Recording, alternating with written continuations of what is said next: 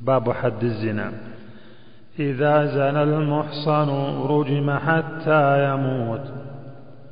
والمحصن من وطئ امرأته المسلمة أو الذمية في نكاح صحيح. وهما بالغان عاقلان حران. فإن اختل شرط منها في أحدهما فلا إحصان. فلا إحصان لواحد منهما وإذا زنى الحر غير المحصن جلد مئة جلدة وغرب عاما ولو امرأة والرقيق خمسين جلدة ولا يغرب وحد لوطي كزاني. ولا يجب الحد إلا بثلاثة شروط. أحدها تغييب حشفته الأصلية كلها في قبل أو دبر. في قبل أو دبر أصليين من آدمي حي حراما محضا. الثاني انتفاء الشبهة. فلا يحد بوطء أمة له فيها شرك أو لولده أو وطئ امرأة ظنها زوجته أو سريته أو في نكاح باطل اعتقد صحته أو نكاح أو ملك أو ملك مختلف فيه ونحوه أو أكرهت المرأة على الزنا. الثالث ثبوت الزنا ولا يثبت إلا بأحد أمرين. أحدهما أن يقر به أربع مرات في مجلس أو مجالس ويصرح بذكر حقيقة الوطأ. ولا ينزع عن إقراره حتى يتم عليه الحد. الثاني أن يشهد عليه في مجلس واحد بزنا واحد يصفونه يصفونه أربعة ممن تقبل شهادتهم فيه. سواء أتوا الحاكم جملة أو متفرقين. وإن حملت امرأة لا زوج لها ولا سيد لم تحد بمجرد ذلك. باب حد القذف.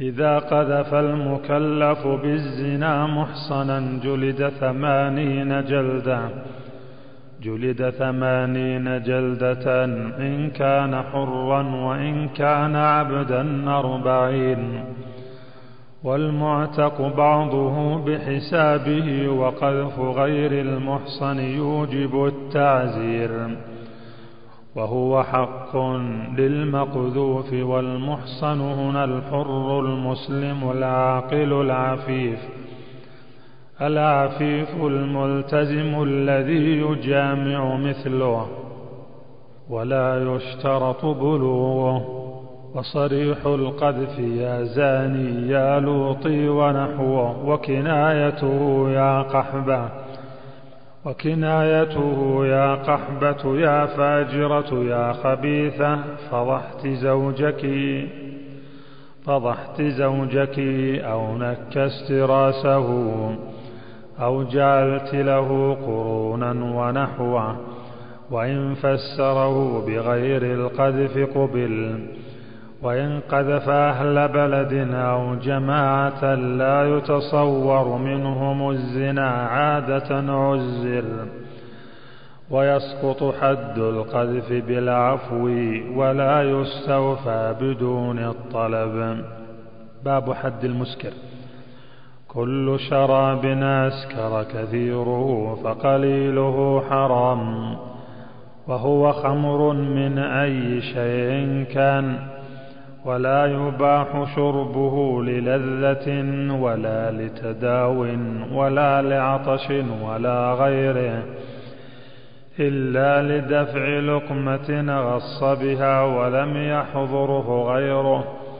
وإذا شربه المسلم المكلف مختارا عالما عالما أن كثيره يسكر فعليه الحد. ثمانون جلدة مع الحرية وأربعون مع الرق. باب التعزير. وهو التأديب وهو واجب في كل معصية لا حد فيها ولا كفارة. كاستمتاع لا حد فيه وسرقة لا قطع فيها وجناية لا قود فيها وإتيان المرأة المرأة والقذف بغير الزنا ونحوه ولا يزاد في التعزير على عشر جلدات. ومن استمنى بيده بغير حاجة عزر. باب القطع في السرقة. إذا أخذ الملتزم نصابا من حرز مثله من مال معصوم. من مال معصوم لا شبهة له فيه.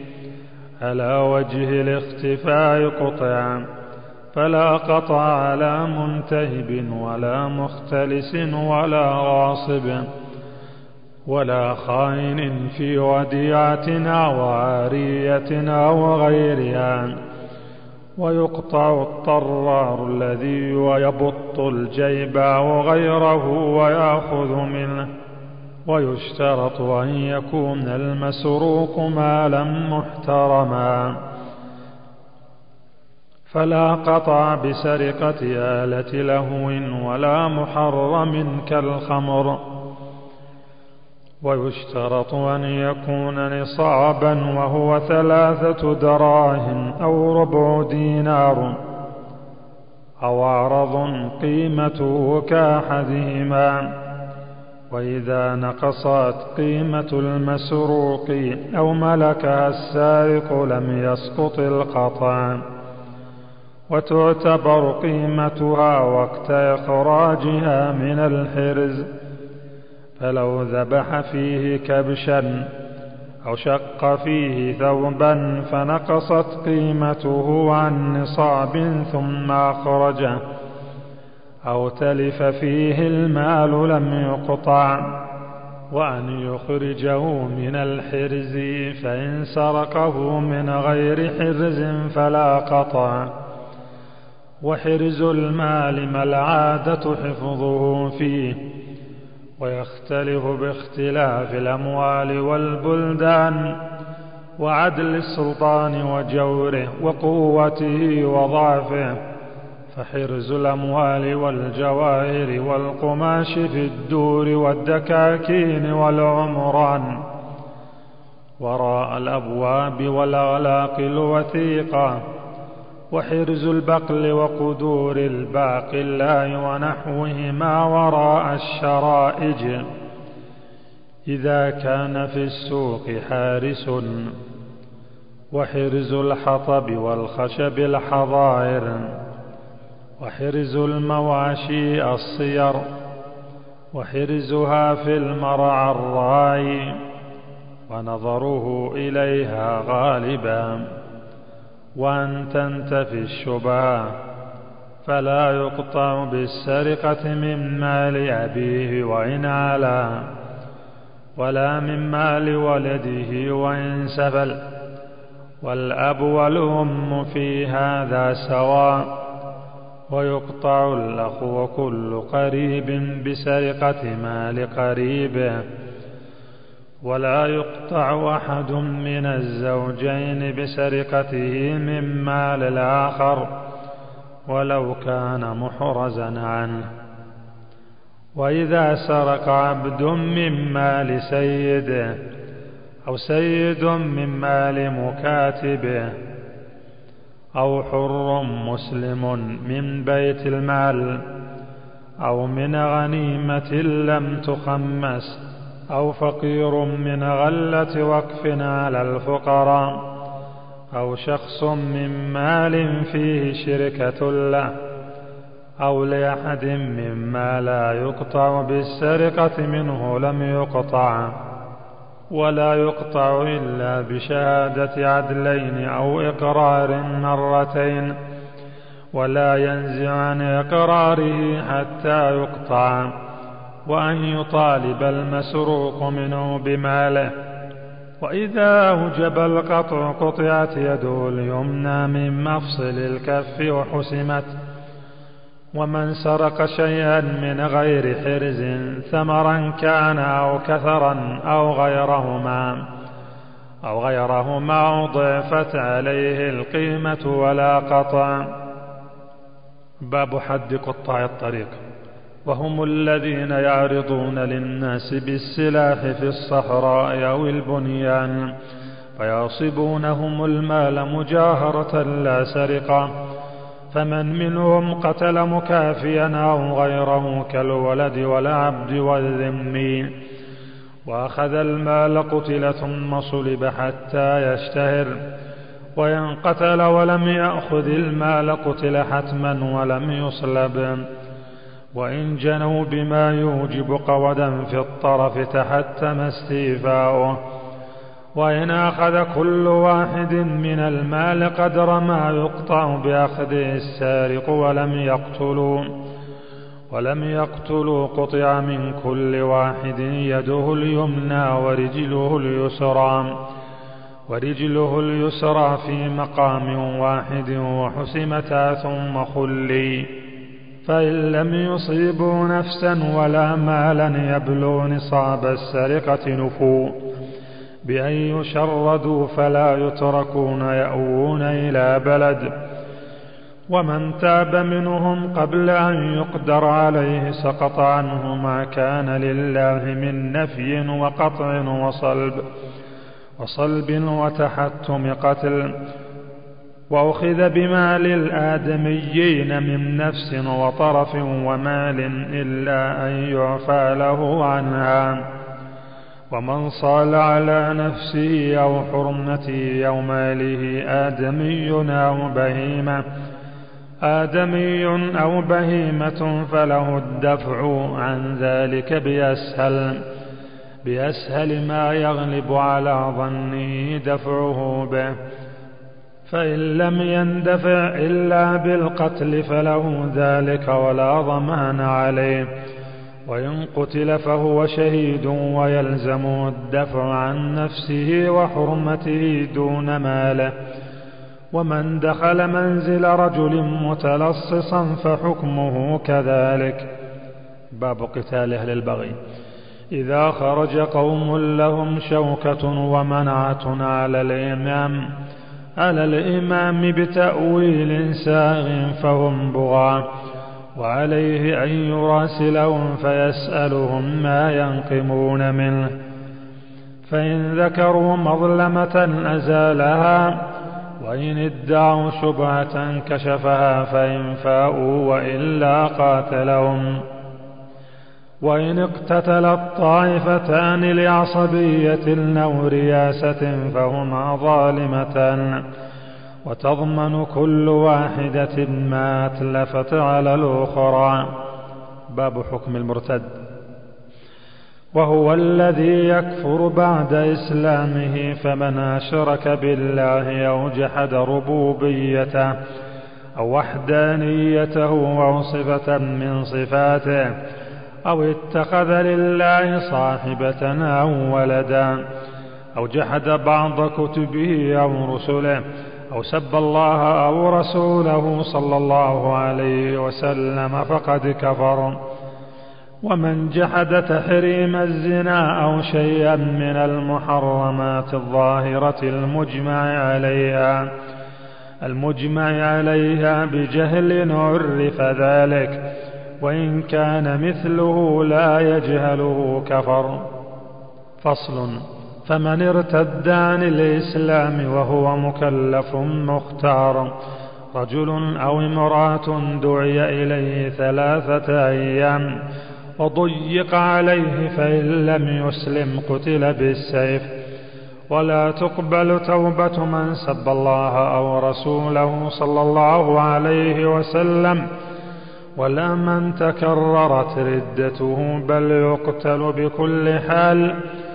وتوبة المرتد وكل كافر إسلامه بأن يشهد بأن يشهد أن لا إله إلا الله وأن محمدا رسول الله. ومن كان كفره بجحد فرض ونحوه فتوبته مع الشهادتين إقراره إقراره بالمجحود به. أو قوله أنا بريء من كل دين يخالف الإسلام.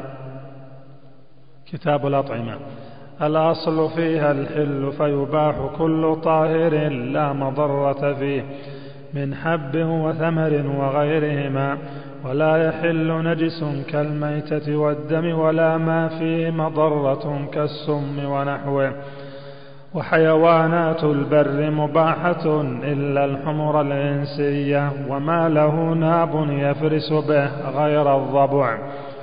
كالأسد والنمر والذئب والفيل والفهد والكلب والخنزير وابن آوع وابن عرس والسنور والنمس والقرد والدب. وما له مخلب من الطير يصيد به كالعقاب والباز والصقر والشاهين والباشق والحداة والبومة. والحداة والبومة وما يأكل الجيف كالنسر والرخم واللقلق والعقعق والغراب الأبقع. والغداف وهو أسود صغير أغبر والغراب الأسود الكبير. وما يستخبث كالقنفذ والنيص والفارة والحية والحشرات كلها والوطواط وما تولد من مأكول وغيره كالبغل. أصل وما عدا ذلك فحلال كالخيل وبهيمة الأنعام والدجاج والوحشي من الحمر والبقر والظباء والنعامة والأرنب وسائر الوحش ويباح حيوان البحر كله إلا الضفدع والتمساح والحية ومن اضطر إلى محرم غير السم حل له منه ما يسد رمقه ومن اضطر إلى نفع مال الغير مع بقاء عينه لدفع برد أو استسقاء ماء ونحوه. لدفع برد أو استسقاء ماء ونحوه وجب بذله له مجانا. ومن مر بثمر بستان في شجرة أو متساقط عنه ولا حائط عليه ولا حائط عليه ولا ناظر فله الأكل منه مجانا من غير حمل. وتجب ضيافة المسلم المجتاز به في القرى يوما وليلة. باب الزكاة. لا يباح شيء من الحيوانات بغير زكاة إلا الجراد والسمك وكل ما لا يعيش إلا في الماء. ويشترط للزكاة أربعة شروط أهلية المذكي بأن يكون عاقلا مسلما أو كتابيا ولو مراهقا أو امرأة أو أقلف أو أعمى ولا تباح زكاة سكران ومجنون ووثني ومجوسي ومرتد. الثاني الآلة. فتباح الزكاة بكل محدد ولو كان مغصوبا من حديد وحجر وقصب وغيره إلا السن والظفر. الثالث قطع الحلقوم والمريء فإن أبان الرأس بالذبح لم يحرم المذبوح. وذكاة ما عجز عنه من الصيد والنعم المتوحشة والواقعة في بئر ونحوها بجرحه بجرحه في أي موضع كان من بدنه. إلا أن يكون رأسه في الماء ونحوه فلا يباح.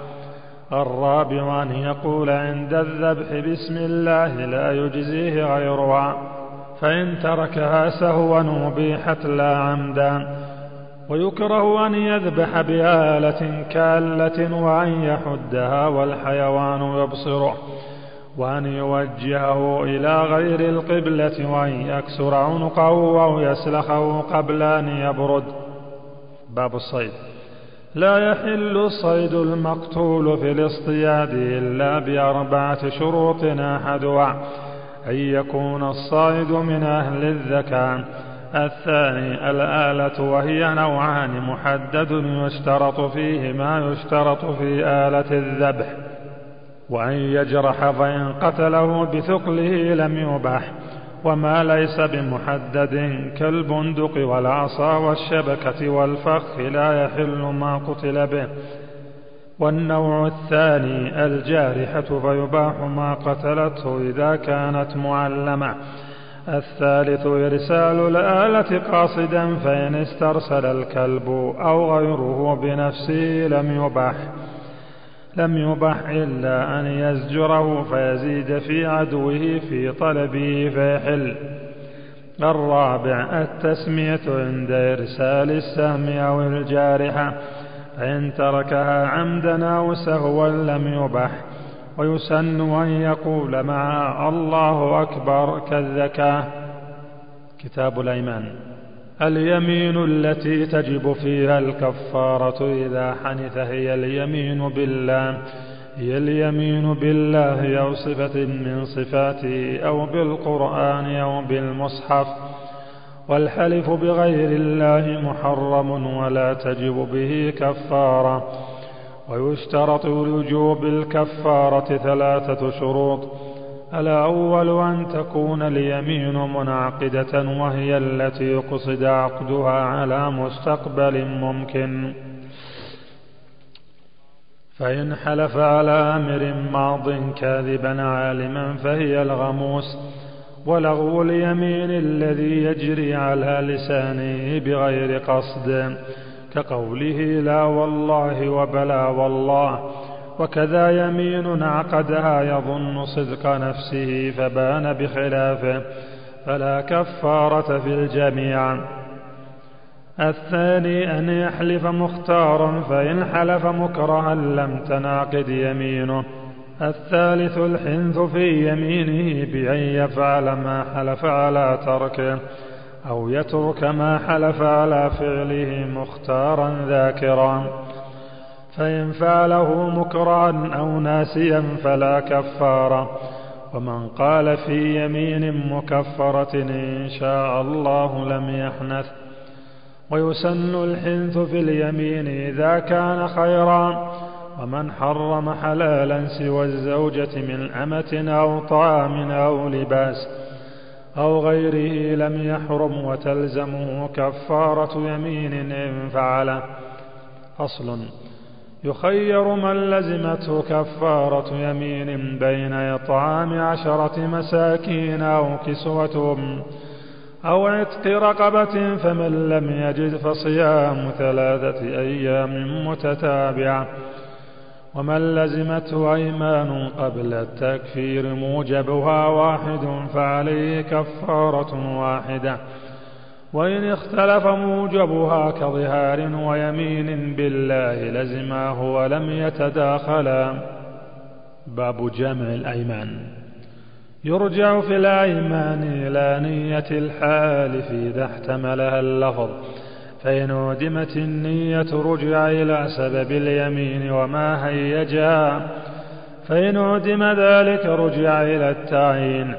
فإذا حلف لا لبست هذا القميص فجعله سراويل أو رداء أو عمامة أو رداء أو عمامة ولبسه أو لا كلمت هذا الصبي فصار شيخا أو زوجة فلان هذه أو صديقة فلانا أو مملوكه سعيدا فزالت الزوجية والملك والصداقة ثم كلمهم. أو لا أكلت لحم هذا الحمل فصار كبشا أو هذا الرطب فصار تمرا أو دبسا أو خلا أو هذا اللبن فصار جبنا أو كشكا ونحوه ثم أكل حنث في الكل إلا أن ينوي ما دام على تلك الصفة. فصل. فإن عدم ذلك رجع إلى ما يتناوله الاسم وهو ثلاثة شرعي وحقيقي وعرفي. فالشرعي ما له موضوع في الشرع وموضوع في اللغة فالمطلق ينصرف إلى الموضوع الشرعي الصحيح. فإذا حلف لا يبيع أو لا ينكح فعقد عقدا فاسدا لم يحنث وإن قيد يمينه بما يمنع الصحة كإن حلف لا يبيع الخمر كإن حلف لا يبيع الخمر أو الحر حنث بصورة العقد. والحقيقي هو الذي لم يغلب مجازه على حقيقته كاللحم فإذا حلف لا يأكل اللحم فأكل شحما أو مخا أو كبدا ونحوه. ونحوه لم يحنث. وإن حلف لا يأكل أدما حنث بأكل البيض والتمر والملح والزيتون ونحوه. وكل ما يصطبغ به ولا يلبس شيئا فلبس ثوبا فلبس ثوبا أو درعا أو جوشنا أو نعلا حنث. وإن حلف لا يكلم إنسانا حنث بكلام كل إنسان. ولا يفعل شيئا فوكل من يفعله حنث إلا أن ينوي مباشرته بنفسه. والعرفي ما اشتهر مجازه فغلب الحقيقة كالراوية والغائط ونحوهما فتتعلق اليمين بالعرف فإذا حلف على وطء زوجته أو وطء دار تعلقت يمينه بجماعها وبدخول الدار وإن حلف لا يأكل شيئا فأكله مستهلكا في غيره كمن حلف لا يأكل سمنا فأكل خبيصا فيه سمن لا يضار. لا يظهر فيه طعمه أو لا يأكل بيضا فأكل ناطفا لم يحنث. وإن ظهر طعم شيء من المحلوف عليه حنث. فصل. وإن حلف لا يفعل شيئا ككلام زيد ودخول دار ونحوه ففعله مكرها لم يحنث. وإن حلف على نفسه أو غيره ممن يقصد منعه كالزوجة والولد. ألا يفعل شيئا ففعله ناسيا أو جاهلا حنث في الطلاق والعتاق فقط. وعلى من لا يمتنع بيمينه من سلطان وغيره ففعله حنث مطلقا. وإن فعل هو أو غيره ممن قصد منعه بعض ما حلف على كله لم يحنث ما لم تكن له نية. باب النذر. لا يصح إلا من بالغ عاقل ولو كافرا والصحيح منه خمسة أقسام. المطلق مثل أن يقول لله علي نذر ولم يسم شيئا فيلزمه كفارة يمين. الثاني نذر اللجاج والغضب وهو تعليق نذر بشرط يقصد المنع منه أو الحمل عليه أو التصديق أو التكذيب فيخير بين فعله وبين كفارة يمين. الثالث نذر المباح كلبس ثوبه وركوب دابته فحكمه كالثاني وإن نذر مكروها من طلاق أو غيره استحب أن يكفر ولا يفعله الرابع نذر المعصية كشرب الخمر. وصوم يوم الحيض والناحر فلا يجوز الوفاء به ويكفر. الخامس نذر التبرر مطلقا أو معلقا كفعل الصلاة والصيام والحج ونحوه. كقوله إن شفى الله مريضي أو سلم مالي الغائب فلله فلله علي كذا فوجد الشرط لزمه الوفاء به إلا إذا نذر الصدقة بماله كله. أو بمسمى منه يزيد على ثلث الكل فإنه يجزيه قدر الثلث وفيما عداه ما يلزم المسمى ومن نذر صوم شهر لزمه التتابع وإن نذر أياما معدودة لم يلزمه إلا بشرط أو نية. كتاب القضاء. وهو فرض كفاية يلزم الإمام أن ينصب في كل إقليم قاضيا ويختار أفضل من يجده علما وورعا ويأمره بتقوى الله وأن يتحرى العدل ويجتهد في إقامته. فيقول وليتك الحكم أو قلدتك ونحوه ويكاتبه في البعد.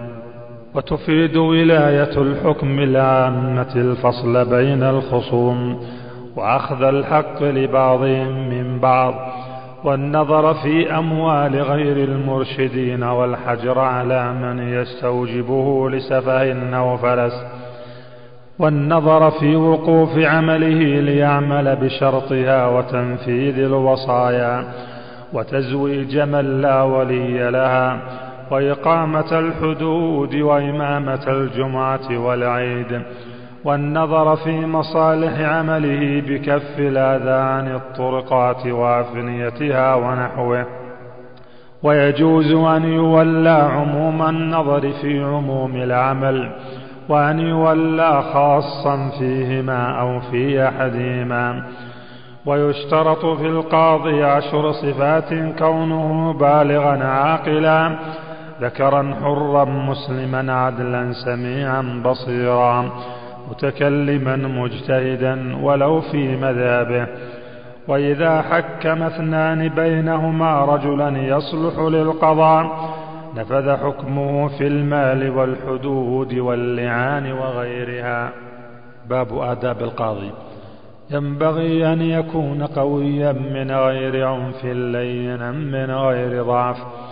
حليما ذا أنات وفطنة وليكن مجلسه في وسط البلد فسيحا ويعدل بين الخصمين في لحظه ولفظه ومجلسه ودخولهما عليه وينبغي أن يحضر مجلسه فقهاء المذاهب ويشاورهم فيما أشكل عليه ويحرم القضاء وهو غضبان كثيرا أو حاق أو حاقن له في شدة جوع أو عطش أو هم أو هم أو ملل أو كسل أو نعاس أو برد مؤلم أو برد مؤلم أو حر مزاج وإن خالف فأصاب الحق نفذ ويحرم قبوله رشوة ويحرم قبوله رشوة وكذا هدية إلا وكذا هدية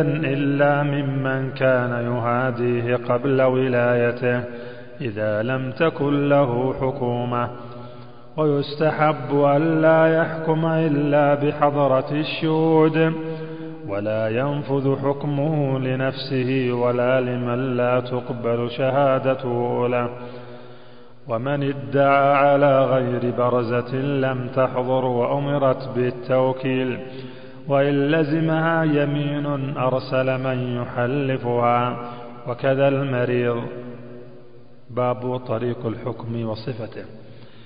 إذا جلس إليه خصمان قال أيكم المدعي فإن سكت حتى يبدى جاز فمن سبق بالدعوى قدمه. فإن أقر له حكم له عليه. وإن أنكر قال للمدعي إن كان لك بينة فأحضرها فأحضرها إن شئت فإن أحضرها سمعها وحكم بها ولا يحكم بعلمه وإن قال المدعي ما لي بينة. أعلمه الحاكم أن له اليمين أعلمه الحاكم أن له اليمين على خصمه على صفة جوابه. فإن ساله إحلافه وأحلفه وخلى سبيله ولا يعتد بيمينه قبل مسالة المدعي وإنك لقضى عليه فيقول إن حلفت وإلا قضيت عليك فإن لم يحلف قضى عليه. فإن حلف المنكر ثم أحضر المدعي بينته حكم بها ولم تكن اليمين مزيلة للحق أصل. ولا تصح الدعوى إلا محررة معلومة المدعى به إلا ما نصححه مجهولا كالوصية كالوصية وعبد من عبيده مهرا ونحوه. وإن ادعى عقد نكاح أو بيع أو غيرهما أو غيرهما فلا بد من ذكر شروطه. وإن ادعت امرأة نكاح رجل لطلب نفقة أو مهر أو نحوهما أو نحوهما سمع الدعوى فإن لم تدع سوى النكاح لم تقبل. وإن ادعى الإرث ذكر سببه وتعتبر عدالة البينة ظاهرا وباطنا ومن جهلت عدالته سال عنه وإن علم عدالته عمل بها وإن جرح الخصم الشهود كلف البينة به وأنظر له ثلاثا إن طلبه وللمدعي ملازمته فإن لم يأت ببينة حكم عليه وإن جهل حال البينة طلب من المدعي تزكيتهم ويكفي فيها عدلان يشهدان بعدالته ولا يقبل في الترجمة والتزكية والجرح والتعريف والرسالة إلا قول عدلين ويحكم على الغائب إذا ثبت عليه الحق وإن ادعى على حاضر في البلد غائب عن مجلس الحكم وأتى ببينة وأتى ببينة لم تسمع الدعوى ولا البينة. باب كتاب القاضي إلى القاضي. يقبل كتاب القاضي إلى القاضي في كل حق حتى القذف. لا في حدود الله كحد الزنا ونحوه. ويقبل فيما حكم به لينفذه وإن كان في بلد واحد ولا يقبل فيما ثبت عنده ليحكم به إلا أن يكون بينهما مسافة القصر. ويجوز أن يكتب إلى قاض معين وإلى كل من يصل إليه كتابه من قضاة المسلمين.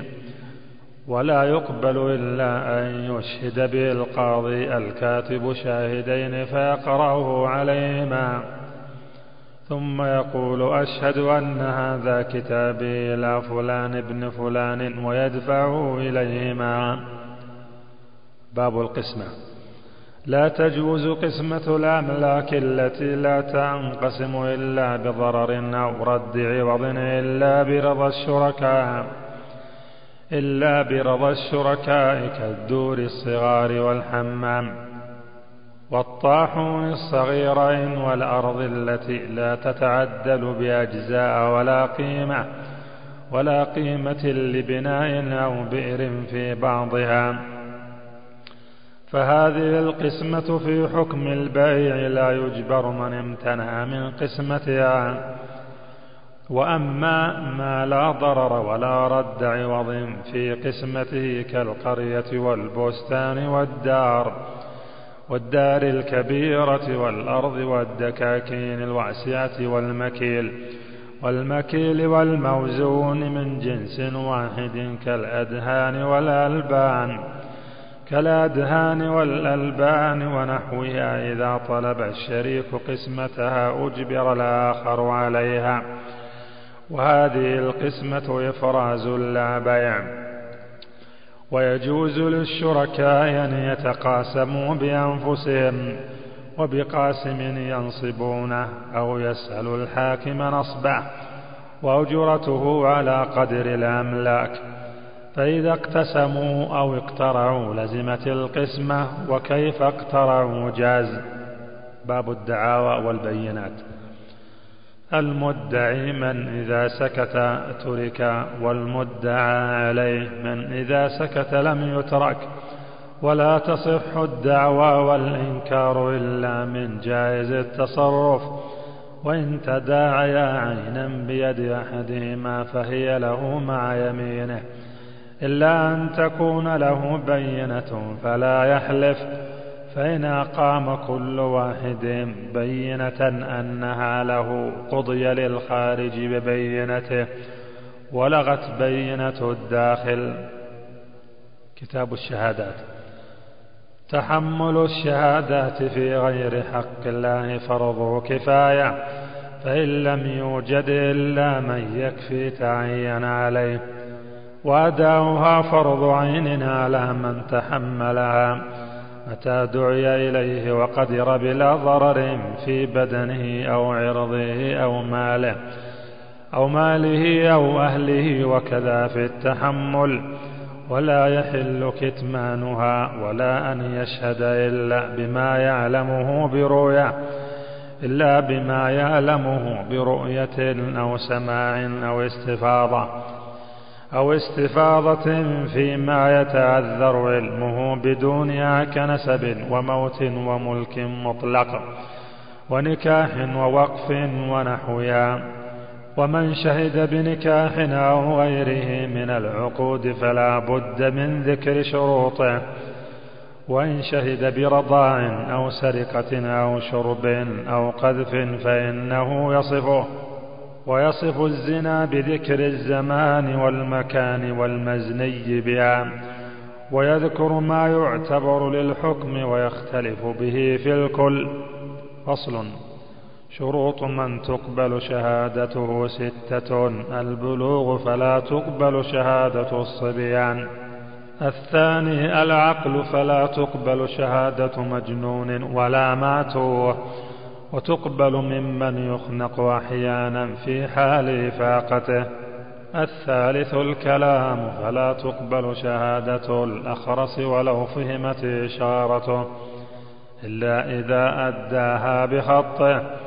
الرابع الإسلام الخامس الحفظ. السادس العدالة ويعتبر لها شيئان الصلاح في الدين. وهو أداء الفرائض بسننها الراتبة. واجتناب المحارم بأن لا يأتي كبيرة ولا يدمن على صغيرة ولا تقبل شهادة فاسق. الثاني استعمال المروءة وهو فعل ما يجمله ويزينه. واجتناب ما يدنسه ويشينه. ومتى زالت الموانع فبلغ الصبي وعقل المجنون وأسلم الكافر وتاب الفاسق قبلت شهادتهم. باب موانع الشهادة وعدد الشهود. لا تقبل شهادة عمودي النسب بعضهم لبعض ولا شهادة أحد الزوجين لصاحبه وتقبل عليهم.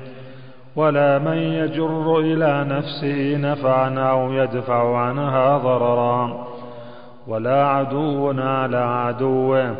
كمن شهد على من قذفه أو قطع الطريق عليه.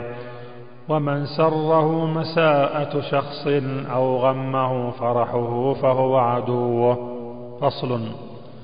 ولا يقبل في الزنا والإقرار به إلا أربعة ويكفي على من أتى بهيمة رجلا ويقبل في بقية الحدود والقصاص وما ليس بعقوبة ولا مال ولا يقصد به المال ويطلع عليه الرجال غالبا كنكاح وطلاق كنكاح وطلاق ورجعة وخلع ونسب وولاء.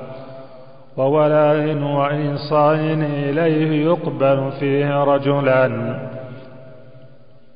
ويقبل في المال وما يقصد به كالبيع والأجل والخيار فيه ونحوه رجلا ورجل وامرأتان ورجل ويمين المدعي وما لا يطلع عليه الرجال كعيوب النساء تحت الثياب والبكارة والثيوبة والحيض والولادة والرضاع والرضاع والاستهلال ونحوه تقبل فيه شهادة امرأة عدل تقبل فيه شهادة امرأة عدل والرجل فيه كالمراعة ومن برجل وامرأتين أو شاهد ويمين فيما يوجب القود لم يثبت به قود ولا مال.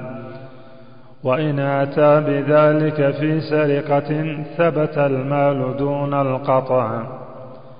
وإن أتى بذلك في خلع ثبت له العوض وتثبت البينونة بمجرد دعوى.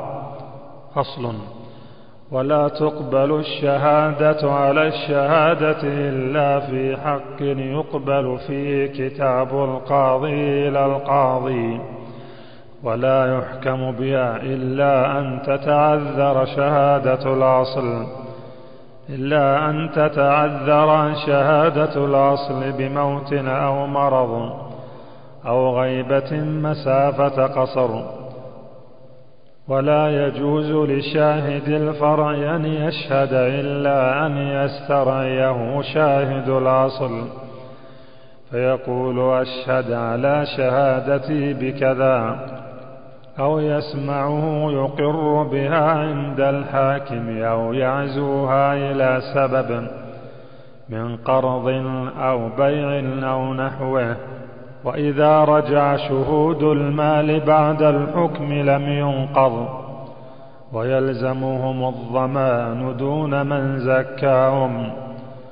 وإن حكم بشاهد ويمين ثم رجع الشاهد غرم المال كله. باب اليمين في الدعاوى. لا يستحلف في العبادات ولا في حدود الله. ويستحلف المنكر في كل حق لآدمي إلا النكاح والطلاق والرجعة والإيلاء وأصل الرق والولاء والاستيلاد والنسب والقود والقذف. واليمين المشروعة اليمين بالله ولا تغلظ إلا فيما له خطر. كتاب الإقرار. يصح من مكلف مختار غير محجور عليه ولا يصح من مكره وإن أكره على وزن مال فباع ملكه لذلك صح. وإن أقر في مرضه بشيء فكإقراره في صحته. إلا في إقراره بالمال لوارث فلا يقبل. وإن أقر لامرأته بالصداق فلها مهر المثل بالزوجية لا بإقراره. ولو أقر أنه كان أبانها في صحته لم يسقط إرثها وإن أقر لوارث فصار عند الموت أجنبيا لم يلزم إقراره إلا أنه باطل. وإن أقر لغير وارث أو أعطاه صح. وإن صار عند الموت وارثا. وإن أقرت امرأة على نفسها بنكاح ولم يدعها اثنان. ولم يدعها اثنان قبل. وإن أقر وليها المجبر بالنكاح أو الذي أذنت له صح. وإن أقر بنسب صغير أو مجنون مجهول النسب أنه ابنه أنه ابنه ثبت نسبه منه فإن كان ميتا ورثه وإذ ادعى على شخص بشيء فصدقه صح. فصل. إذا وصل بإقراره ما يسقطه مثل أن يقول له علي ألف لا يلزمني ونحوه لزمه الألف وإن قال كان له علي وقضيته. فقوله مع يمينه ما لم تكن بينة أو يعترف بسبب الحق.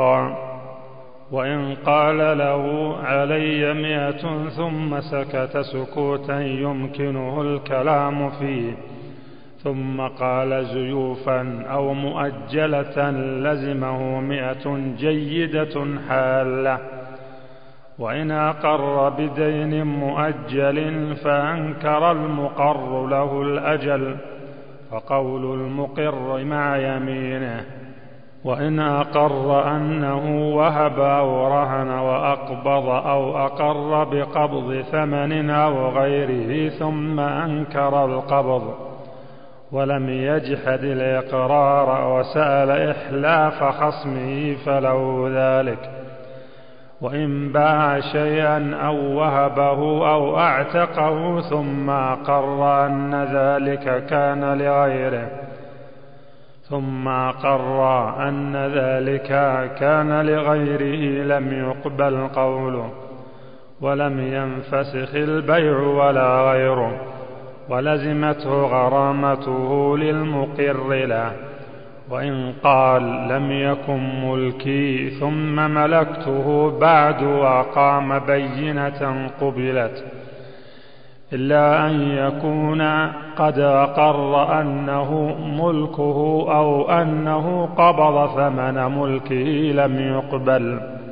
أصل إذا قال له علي شيء أو كذا قيل له فسروا.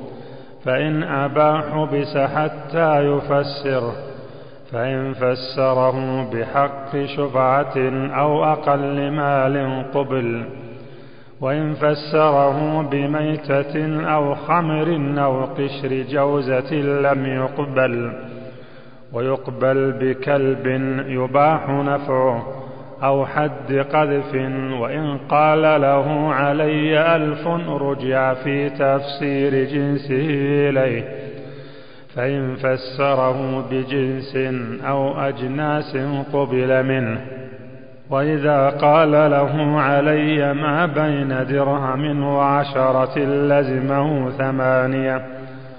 وإن قال ما بين درهم إلى عشرة أو من درهم إلى عشرة لزمه تسعة وإن قال له علي درهم أو دينار لزمه أحدهما وإن قال له علي تمر في جراب أو سكين في قراب أو فص في خاتم ونحوه فهو مقر بالأول. والله سبحانه وتعالى أعلم. صلى الله على نبينا محمد وعلى آله وأصحابه أجمعين. شكر الله للشيخ سليمان الشويهي على ما قدم وجعله في ميزان حسناته.